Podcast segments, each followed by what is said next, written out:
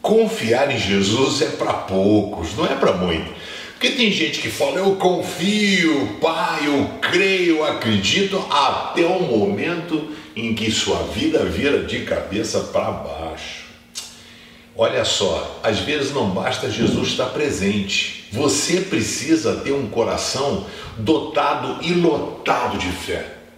Jesus estava no barco com os discípulos. A Bíblia diz que ele estava assim cansado, rapaz. Os barcos eram pequenos e Jesus estava tirando um ronco, mas ele devia estar tão cansado porque o mar estava numa tempestade, diz que as ondas, o barco sacudia e nada acordava Jesus. Vai dizer aqui em Mateus 8, verso 24, né? De repente, sempre na vida é assim, você não programa uma enfermidade, você não programa um acidente, você não programa né, uma pandemia, de repente uma grande tempestade agitou o lago e as ondas começaram a cobrir o barco e Jesus estava dormindo.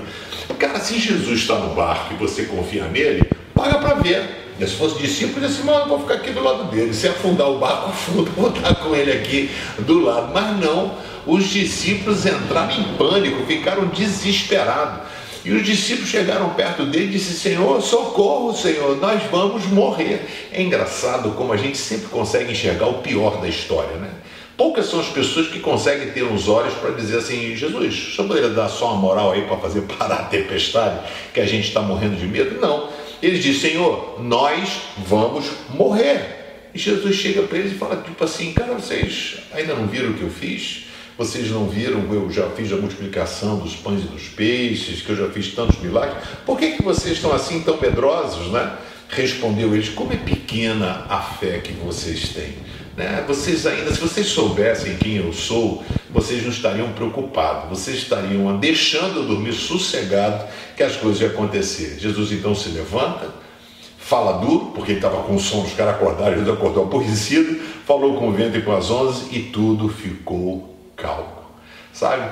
Fique tranquilo que Jesus hoje, ele é o único capaz de acalmar as tempestades pelas quais você passa. Só ele pode levantar e com uma palavra uma frase, uma sentença, trazer a paz que excede todo entendimento. Que tal a gente permitir que Jesus tenha liberdade para agir na nossa vida? Valeu? Se inscreve no canal Pense, dá um joinha e compartilhe o vídeo com seus amigos.